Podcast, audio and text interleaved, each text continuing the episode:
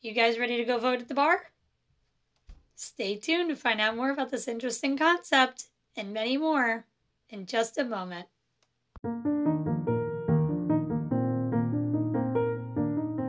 Welcome to the Varieties of History, where each week we will delve into some interesting U.S. history presented by me, Sarah. So stay tuned for some knowledge here on the Varieties of History.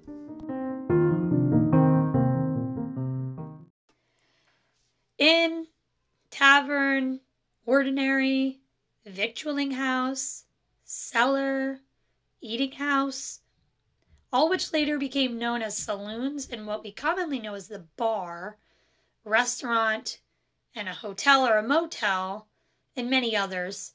A restaurant typically was not a place where people frequented, rather, the tavern was the place that was almost a combination of a hotel, motel, restaurant, bar. Think about your local Holiday Inn. See the name Inn in Holiday Inn? you get it. These taverns, which is the word I will use for pretty much the entire episode for the sake of not becoming overly confusing, uh, would eventually evolve over time, but they hold a very interesting history, which I can't wait to talk to you about today. And I think they are one of my favorite historical things to study. Maybe it's because I used to do living history in a historic tavern, but who knows? But what makes these places special in early American colonial life? So I thank you for joining me today on the varieties of history. And this is one thing we're going to be talking about is the idea of taverns on the colonial landscape and alcohol and the importance or the role it played within colonial American society in the 1700s. Now, I may bring up a snippet here of like some 1600s or some early 1800s, but for the most part, we're talking about this 1700s period here. So, what made these places special? For one, they offered a variety, a variety of services that today would seem a little odd but yet made sense in the community in the 1700s period, which I'm mainly focusing on here. Remember, I opened the show with a question about voting at the bar. Yes, they did that. The colonials. I don't think that would go too well today, voting in a bar, but, uh, but just, no, it wouldn't. but what are some other things that made taverns important in the colonial period. And to go along with the podcast theme for the season, the drinking aspect, how did alcohol have an influence in the lives of colonial people? Now, if you hear a lot of yelling and screaming in the background, which I'm hoping is muffled, pretty much on every episode I say this, and it's probably not a surprise to you if you've listened to this before. But my children are running up and down stairs. They're running I don't even know what the heck they're doing downstairs. They were like destroying a Doc McStuffins hospital kit thing. I'm, I don't even know. So that's what they're doing downstairs. I'm trying to focus on what I wrote my notes here. and I'm drinking a delicious stout while doing it because this episode is about drinking in taverns. And I wouldn't feel like I'd be doing a service to this episode if I were not drinking a really good stout. And if you want to know what it is, it's Flying Fish Brewing Company Fried Ice Cream Stout, which is my favorite one ever. My husband bought it for me. And he's the best because I asked him, I was like, I need a stout or just a beer specifically for this episode because that is what I'm talking about. I'm talking about drinking in the colonial era. How could I like not doing how could I not drink if I'm doing an episode on you know, drinking? It'd be weird. So um, and I'm not a big drinker. I'll have a beer every once in a while or some wine every once in a while, but it's not something we normally keep in the house. So I was like, this is a special occasion. I need it. Now that I'm hearing my kids yelling in the background and jumping around and acting crazy, I think I needed a little bit more. So let's go back to talking about the topic at hand. So, how did alcohol then influence in the lives of the colonial people that lived in this area, in this nation in this country in this on this continent during during the 1700s. First, let's talk about the names and how each type of building was actually used. Because those are something that didn't always have the same exact definition or purpose or function. For the most part, they did, but in some ways, they didn't always. It just depended on the actual establishment itself and maybe the um, locality based on the laws in the particular place that they were living in at that time.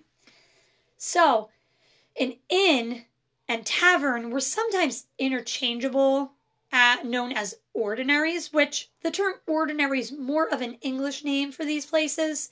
So it was like the old world meaning, you know, the homeland meaning of of uh, of what a tavern or an inn was to the to the um, American landscape. The English would have known as an ordinary. A victualling house, which was also like a restaurant, in some circumstances, um, one being the Golden Tun in New York City, was used for takeout purposes too. So you can you can dine in at the establishment um, and eat actual like a really nice meal. So this was more for people who really had the means to go out to spend their money at a restaurant, which was not something that was commonly done because restaurants were not a thing. It was a tavern.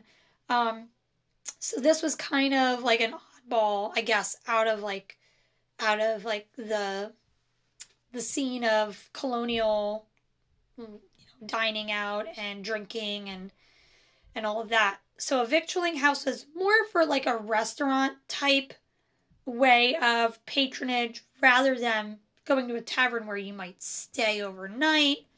Victualling house, you didn't normally do that. Um, and it was also used for takeout in this particular instance. So you can actually go in, order your food, and then take it home, which was like amazing. so, but this was not, like I said, it was not a typical thing that people, I mean, you could carry away food with you if you were on a journey or something, but this was specifically for going to a restaurant, eating, or you can go and pay your, your, your whatever it was that you were paying for your meal, and then you would take it out with you. But it wasn't always a place where people would sleep. At an inn or a tavern, you would typically stay at those places overnight.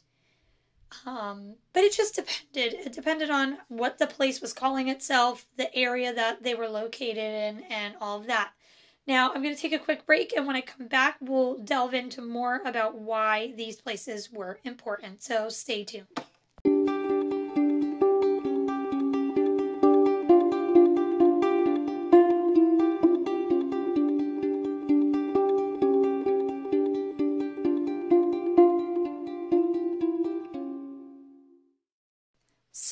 Why might you ask, were these places even important? Like, why do I need to know this stuff? I mean, if you're interested in history, I mean, it's important because if you think about today, think about bars, restaurants, hotels, motels, all these places that we just take for granted today. They all had a beginning somewhere. And the inns and the taverns are where they pretty much started, um, in this country anyway. So think about how we have community spaces today also, where we can get together, um, like a church or a cultural center where events might be held, but without sleeping amenities and food and drink, unless it's served for a special occasion, like if you know you're celebrating the the town is having like a special pancake breakfast, I don't know, for Christmas or whatever.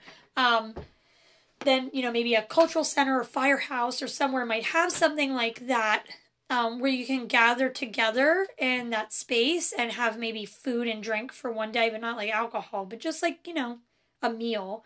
And then any other time they might have other events. So oftentimes the tavern was one of the first places in the community to actually be built even before a church. And you know them folks like their church so they would gather together for church in these spaces before the church was actually built. How some? How about some? Uh, you know, some small beer with your John three sixteen. like you're just like reading the Bible, going through the Bible. I mean, I I'm a church goer. I go to church on Sunday. I'm over here drinking my flying fish stout, right? Like I couldn't imagine like going into the sanctuary and opening up my Bible and just reading, and then like having. Although there are th- there are there are some some places that actually do meet in taverns. I know somebody who did that, um, where they had like church in a tavern. It is actually a thing. You could still do that. It's not very common, and some Baptists might frown upon it, but you know, um, it is something that that still occurs. But I personally couldn't imagine going into church and having instead of my morning coffee, having a beer with while like flipping through the Bible, you know, reading Ephesians or something. That would be a little, just be a little weird, you know. So, but they were also essential in finding out um, the taverns were also essential in finding out uh, any local or any kind of like world news. Sometimes information would be posted, anything of importance to the community where others can read about happenings that were going on. So that that was also another important part of a tavern or an inn. So think about, for example, a community board at your local grocery store that has business cards and pictures and advertisements of all different kinds. This served almost the same purpose. So, but they didn't have grocery stores. They had the tavern. Like the tavern was everything. The inn was everything. It was like all things and comes in one place because you could even you could even buy things there, you know? Like if you need some candles, buy some candles. If you need to buy like, I don't know, a new shoes for your horse. There's a uh, blacksmith shop out back. So, we're going to just sell, you know, you need some the one place that I actually I did do historical um, living history. Let's say historical reenactment. If I did like living history in this one particular um, home that was also a tavern, the man was a blacksmith who also made his own door hinges and um, like not door knobs but latches and locks and all sorts of things. And there were different ones all throughout the house. And so that would have been a very good selling point for um, and a place to sell to people who might be drinking a little too much. Hey, you know, I you know, I got top of the line I got top of the line locks here that nobody's ever going to break into your house or like mine is the most modern type of lock and key you can find. No one else has this or I'll make it to whatever way you want it. You know, so that's a really good way of being able to sell your product as well because oftentimes the tavern was also somebody's home. But let's go back for a minute. So I said that you can find out news. Sometimes um, newspapers or some other kind of newsprint were um, delivered to the taverns for people to be able to read any kind of, if you were able to read, um, if you had men often more so than not, because women were not really able to go into taverns that often. But um, they were able to be able to read about any kind of news that was going on either locally or around the world, which I say around the world, but like maybe in the over like in England, things that were happening in England at the time, right? There were also places to do trade. They uh, functioned as a um, post office. They were places to purchase goods. They functioned also as courtrooms. They were used for political meetings, gathering together and playing games, listening to music, for traveling shows, which I think came a little bit later. Traveling shows were more of like the um, 1800 style saloon type, but sometimes you would have some music just playing in a tavern or an inn for the enjoyment of the the patrons there. But like I said earlier, voting was common in a tavern, which is, uh, I think it's probably always since I learned about it has been my all time favorite thing to learn about because it just seems so funny. Like, I honestly couldn't imagine voting at a bar today. like, it just doesn't seem like it would make sense. But hey, I mean, I don't know, maybe some people make better voting choices if we still went this direction. I don't know, I'm just kidding. But now I think the bar is closed. And this is in quotation mark. The bar is closed. So did you know that this term came from the cage bars that housed the alcohol and dishware or any kind of goods behind it and it was locked? The cage bar was pulled down and I will try to find something like a diagram or something that I could post on Instagram because I do have an Instagram and I'm going to tell you about it in a little while. Uh, but that was pulled down and you can lock so that nobody was able to steal anything at night. So the bar is closed came from this idea of actually taking the bar, the bars that would actually be hoisted up and held in place and then pulled back down and locked into place when the bar was closed. If you say the bar is open, that's when the bars go up. It's hard to explain unless I have a diagram, so I'll have to show you. But this um, prevented thieves from taking things that they shouldn't. And since taverns had a lot of different people traveling and staying for a night or two, it was probably the safer option of things to do. So, you know, some guy who was drinking a little too much wouldn't want more punch, you know, or more ale or whatever is sitting behind the bar in a in a corked bottle. But also, depending on the tavern and the time, there might have been separate space for women and men to enter as well.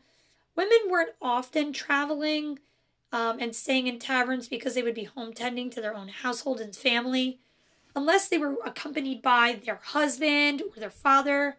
Um, so we think about that today as very strange, right? Like we see this in some countries where women really don't have the same amount of um, privilege that we do here in the United States or in, in the West.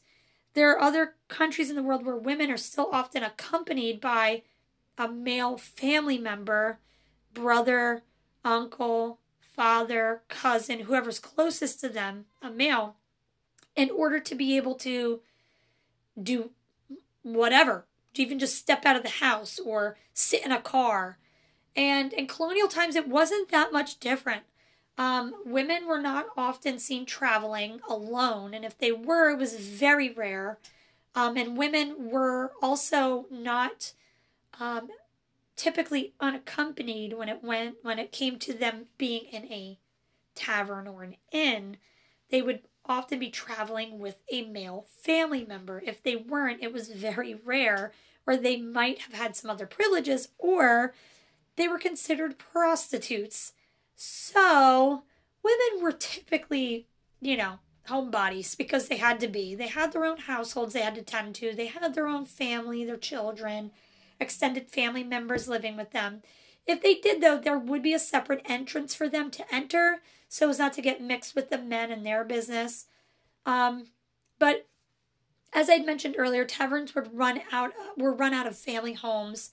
Therefore, the patron would spend the night on a cot with an absolute stranger in a separate part of the house, which seems very strange. It's like going to like the mo, you know, your like local motel or hotel, paying, you know, a couple of bucks to sleep in the same bed as some stranger who you never met.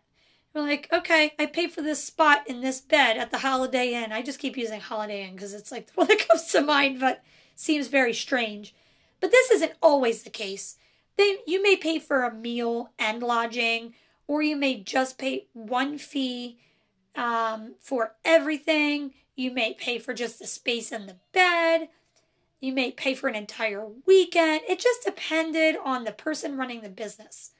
This was also one of the very few careers, as I said earlier, women were not often seen going into a tavern, but this is one of the very few careers that a woman could actually have during this time. Running a tavern was seen as a partially domestic um, career in nature. So she could run, she could co run the business with her husband or other male family member who owns the business, or if her husband or other male family member that was closest to her and she ended up inheriting this property because he was away um, and was not returning, or she was widowed, or they just passed away, um, it allowed for her to keep her home while making money by doing tasks that she was already trained in doing, which was domestic work. So now when we come back, I will discuss how important it was to the colonial people, colonial folk, that drinking be done pretty much daily, not always in taverns, but just in general. Stay tuned.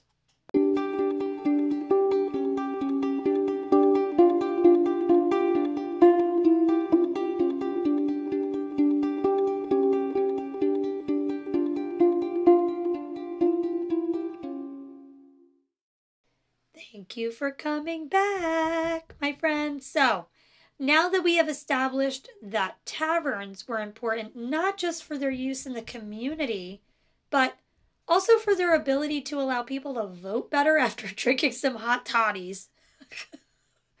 okay, I'm not going to stop making these jokes about voting because it seriously is like the weirdest thing and like the most funny thing to me.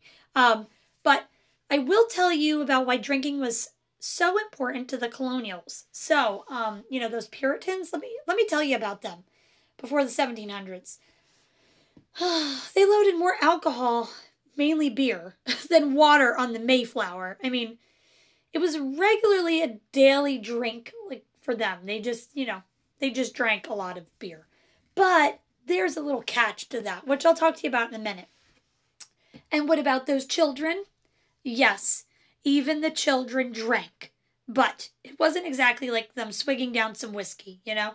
So, which was like, you know, 60, 70%. Small beer, which is what the average family drank every single day. Like everybody was drinking small beer.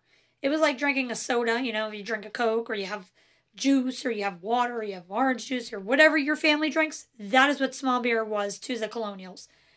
It was about 4% or less of alcohol. Um, and it was often safer to drink than water at the time, provided it also provided nutrition to the diet, um, and therefore was not frowned upon until later when stronger distilled alcohol became a problem and early temperance came on the scene, which is going to be an exciting uh, episode for me to talk about because the temperance movement is just such a fascinating topic in itself. Like, there's just so much behind it, which I cannot wait to talk to you guys about, and hopefully, you'll enjoy those episodes as well in the future. But early wild yeast fermentation made beer making a bit more finicky, and it wasn't always a pleasing thing to drink. In New England, the colonists went through the trouble of actually shipping hop grains from England so that they can continue to make the beer that they were more familiar with rather than the crap that they were drinking here in the very beginning. And when I say crap, I mean they thought it was crap. It was like sour or bitter or just tasted funky. It had no similarity in flavor to what they would have gotten in the old old world, you know? So Sometimes they would opt for red or black spruce twigs boiled in water or ginger. But here's an interesting little ditty that I found whilst researching, and it goes If barley be wanting to make into malt, we must be content and think it no fault. For we can make liquor to sweeten our lips of pumpkins and parsnips and walnut tree chips. This came from J. Martin and M. Lender's Drinking in America and I think it was written in 1982. I didn't write down the date, but I'm trying to remember it by heart.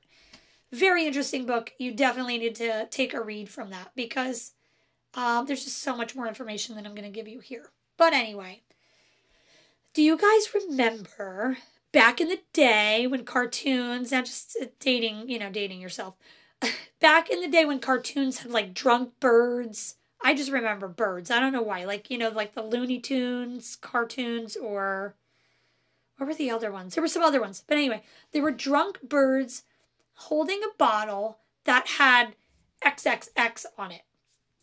Like, where did that come from? Well, we can thank beer labeling and the labeling for the alcohol content um, from the colonial period.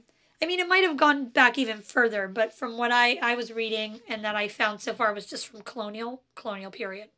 Uh, the content was X, XX, and XXX. so funny how later in the season I will talk about straight edge, which is against alcohol.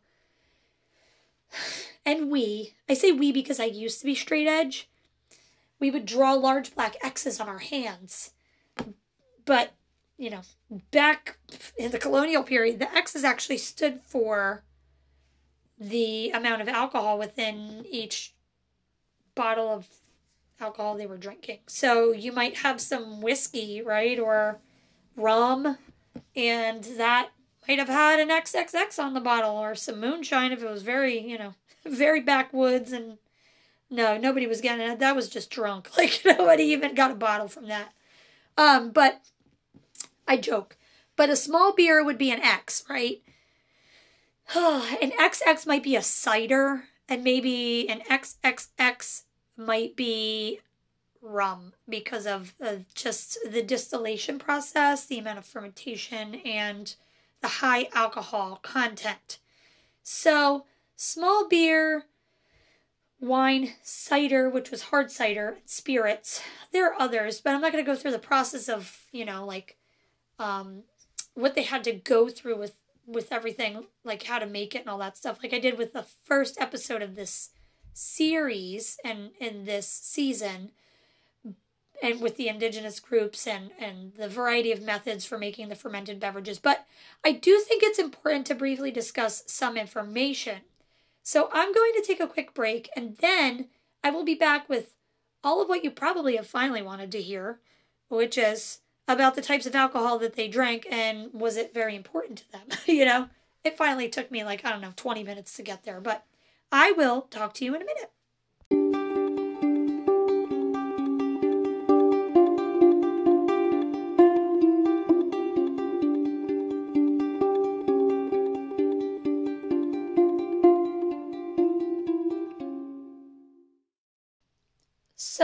wine was not always a typical drink because you needed to have the right temperature and soil for growing grapes. But wine was one of the things on the list that I um, have here that would have been drunk by certain people. So let's say Washington, right? George Washington was a very wealthy man. And we think about the founding fathers and the amount of wealth that they had and the part of society that they were in. They were in the upper class, so they would have had the money and the means to get wine. But it wasn't something that a typical home brewer or your, you know, regular old colonist would have had um, money to to buy anywhere, or that a home brewer would even have been able to consistently make. Mead was another one made from honey, which may have been a little more convenient if you had a bee skep or hives, ways to collect the honey, or maybe just purchase at a market. But it was one of those things that you really, you really didn't, I mean, it had its own process, right? So wine, mead, these were typically made from a variety of of berries such as elderberries, blackberries, cranberries, strawberries, but this was like kind of interesting to me because I I know I've read a lot about taverns, but this was something, and then drinking and all that. But This was something I never actually knew was that they were made from other things. Like I've heard of dandelion wine, and maybe some flowers and leaves and stuff added to it, but I never heard of vegetables and herbs being turned into wine before, and that's something that was not super common, but it was done. I don't know the process of it, but it's it was done. Um, but oftentimes, those who could afford wine were purchasing it to be transported from overseas, such as Italy or France, so or Spain or wherever. So that's Washington. Just think of Washington because he's the most um, well-known example that we can just throw the name out here that everybody knows Washington.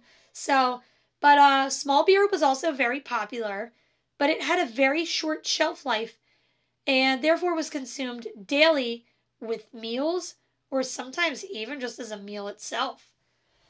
And ship's beer was stronger when transported from a distance, and it was made with extra sugar and malt.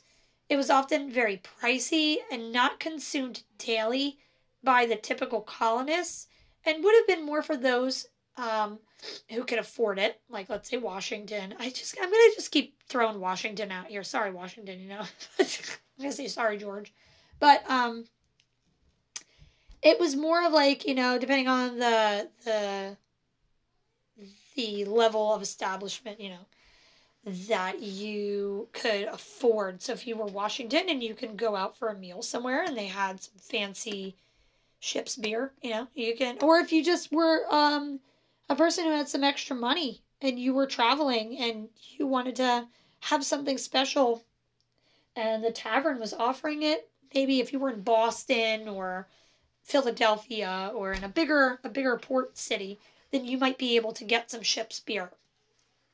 Next was cider, and cider was made from apples. Now, apples were not indigenous to New England when the settlers arrived, so they um, eventually had seeds sent over from England and they grew apple trees. And years and years and years later, apples were made into cider, and cider's amazing. And I love cider, and I haven't had it in a while, but um, I really just, and I, I just did that very big gasp because I, I kind of want some cider now after like thinking about it. Cider is so good.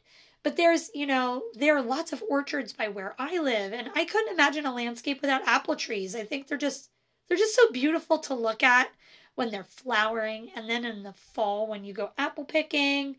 But these um these fermented drinks were made from apples and sometimes honey or cane sugar or beet sugar, depending on what kind of sugar you had or molasses, whatever was available to you which allowed the alcohol content to increase and it produced carbonation, which eventually turned into something like an apple champagne because it was so bubbly.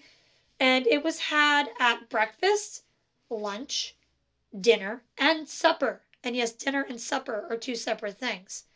Because I remember back when I was a kid, my grandmother would say, Time for supper. But we didn't have a dinner, it was just supper. Supper was just supper. it was lunch and then supper. But there was breakfast, lunch, dinner, and then supper, which might be another topic to cover another time. But it was drunk at different times of the day and for all ages, and it was it was enjoyable and available to almost everyone. And the alcohol content was not super high, so if kids drank it, it would probably just make them a little bit more sleepy, maybe in the afternoon. I don't know. I'd never given my kids cider, so I have no idea. I mean, they've had regular apple cider, but not like alcoholic cider. But rum was the next one on the list, and rum was imported for, from the Caribbean, and eventually molasses and cane sugar were imported into the colonies, which allowed the colonists to make their own. Now, rum was one of New England's, let's think of Boston, for example, it was one of its most successful industries Washington had his hands in the rum business, and by the end of the Revolution, his rum would later be called Kentucky bourbon in the 19th century. Now we move on to whiskey. What's more American than whiskey? I don't know, but nothing ain't more. Nothing ain't more. Except maybe moonshine. Moonshine is, but moonshine comes from whiskey, don't you know? So whiskey was unfortunately, and I keep doing this, this like little I don't know, sigh or whatever. It was because it makes me sad. Whiskey was considered a drink of the poor and was still traded by Washington. And whiskey had an alcohol content of about 60 to 70% ABV. He drank mostly Madeira or brandy or port, and it's sometime maybe the next episode I'm going to talk about the whiskey rebellion, which was one of my many and you'll you'll learn. Like I have a lot of many favorite topics in history because I just love history. But the Whiskey Rebellion was when I first learned about it. I don't know if it's just the name Whiskey Rebellion and it just sounds cool, but I just loved learning about the Whiskey Rebellion when I was in high school. I just thought this was such an interesting topic and I would love to talk more about it, which I think fits nicely in with this season in particular so stay tuned for that. I think I'm going to do that on the next episode before I get into Quakers and Puritans and all this other stuff. But this is the most American of American alcohols that you can get, unless you want to look at moonshine. Okay, okay, moonshine. I just had to add this in. It's known as corn squeezins, white lightning, or thump whiskey. It was actually made in Appalachia west of PA, PA meaning Pennsylvania, by the Scots who had still making knowledge and eventually turned into and turned it into a drink that I know for sure I can't partake partake in. I can't even say it. I didn't even drink any moonshine. I can't even talk. but I can't partake in it because, boy, that is strong. I mean, I've had some moonshine before and, whoo, it is, it's pretty strong. But when you think about Americana, you think about whiskey and you think about moonshine, and this term is found to go back as far as 1785 in Grose's Dictionary of the Vulgar Tongue, which came from making the drink by the light of the moon when no one was looking. Those sneaky dudes were making some moonshine up in Appalachia. And most people, when they think of moonshine, they think of Appalachia. You think of Americana, you think of America, you think of Kentucky bourbon, you think of whiskey, you think of Tennessee whiskey, you think of just that region.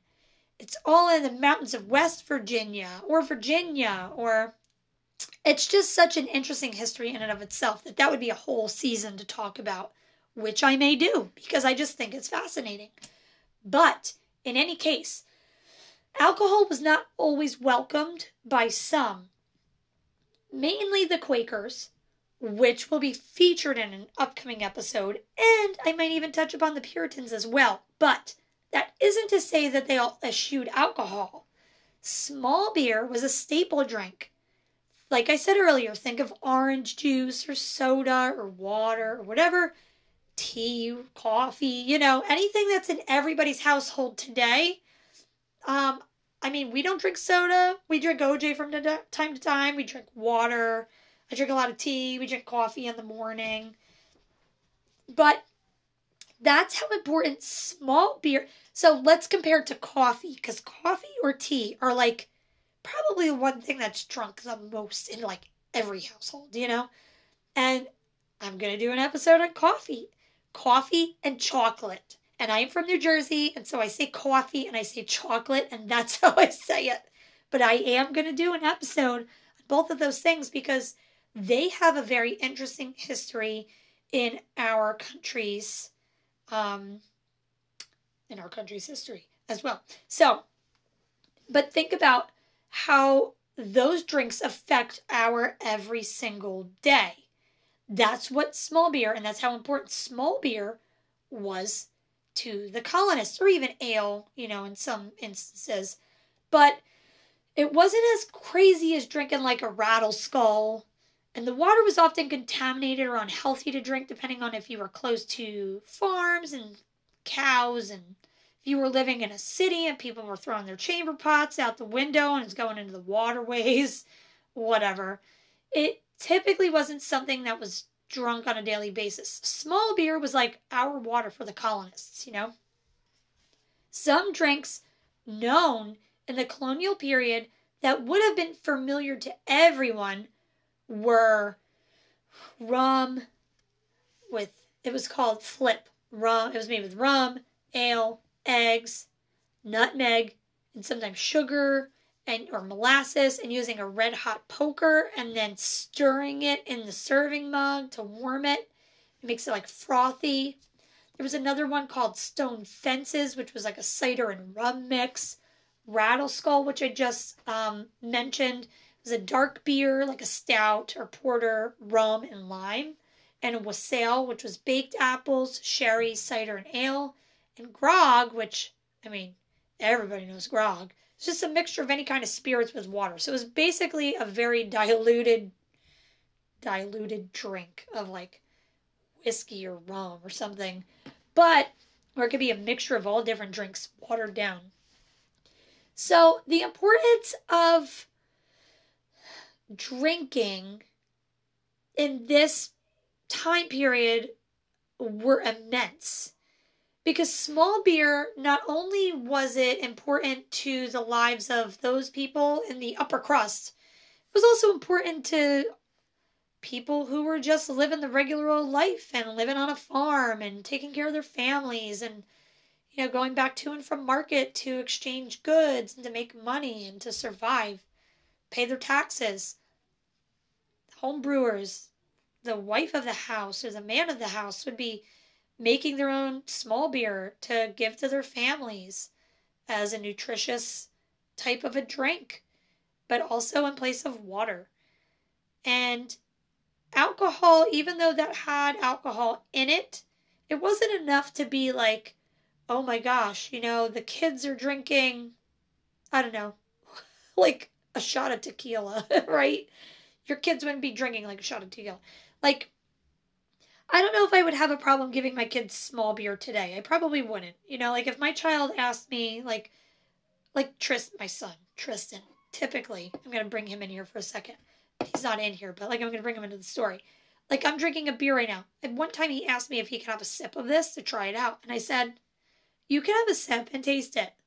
And he just like every time we have a beer, he's like intrigued. Like he wants to have it. But this is like this is the one that I'm drinking is 10.3% alcohol. That is not what a home brewer would have been brewing. Right? So a little tiny sip is just enough for him to be like, I don't know, this kind of is disgusting, you know? Or cider was another alcoholic beverage that children could also drink. Everybody could drink it. And it was almost like drinking an orange juice today, except it just had some fermentation in the process and it had a little bit of alcohol in it. But you wouldn't, as a, a family, be drinking wine or be drinking rum or be drinking these mixed type drinks like rattle skull or or wassail these wouldn't be something that you would typically drink at home on a daily basis. They were important to the cultural landscape of the colonial people because it kept you warm. It gave you a good feeling inside when you were at a tavern. Just think about the bars of today, right? You go to a bar and you get a couple of drinks and you feel loosened up and you talk to people. Like, let's say you're kind of a shy person and you don't really talk to many people, you know? You go to a bar, you have two drinks, and you're like everybody's friend. It's kind of similar. It makes you feel good for a temporary period. There wasn't any kind of restriction against it in the sense that you couldn't go to a tavern and have a drink, but there was a limit, and if you drank too much, you would be escorted out you would get in trouble by local authorities, and there were some places where you couldn't open a tavern. If you lived in a very Puritan town or a very Quaker town, but not all Quakers and Puritans were against alcohol either, like I had discussed earlier in the episode with Puritans bringing over beer on the Mayflower because it was a drink that was safe rather than the water that would have been tainted.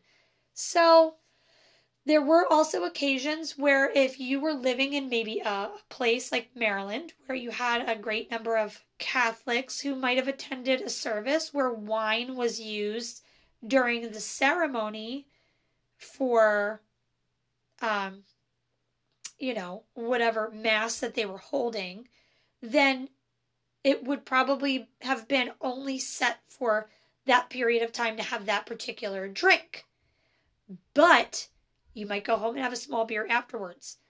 Just like a Quaker might be totally against having rum or any kind of strong spirits of any kind because they believed it was bad for the liver and bad for the heart and bad for the kidneys and bad for your mental attitude and not allowing you to be clear headed when it came to the stronger spirits. But when it came to having small beer, it was a completely different story because like drinking orange juice, you know? Drinking orange juice and drinking rum are completely different things. So I think for our discussion here today, you have learned a little bit about why taverns and alcohol were a very, very important part to the way that the colonial landscape came to be and formed and evolved into what we have today. So, there you have it. I hope that this episode made you want to go out and drink a nice pint of something amazing. And I'm not going to lie, like I said earlier, I'm sitting here drinking an amazing stout right now that my husband got for me. And it's making me feel so happy to have made this episode to share with you about colonial drinking habits and the importance of taverns.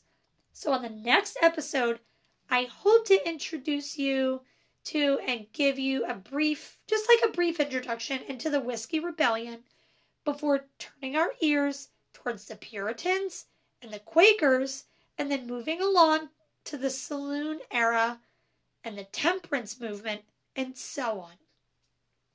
Thank you so much for joining me today on the colonial history aspect of the Varieties of History, Episode 2, Season 3, and keep a lookout for next episode.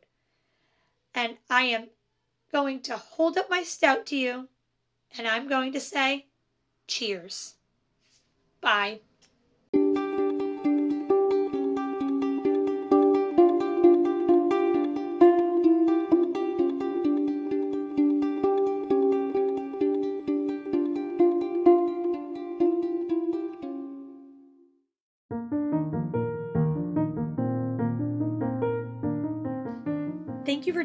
Today on this week's episode of the show. If you have done research and would like to be a featured guest or have any questions or comments, please email me at thevarietiesofhistory at gmail.com. Talk to you soon. Cheers.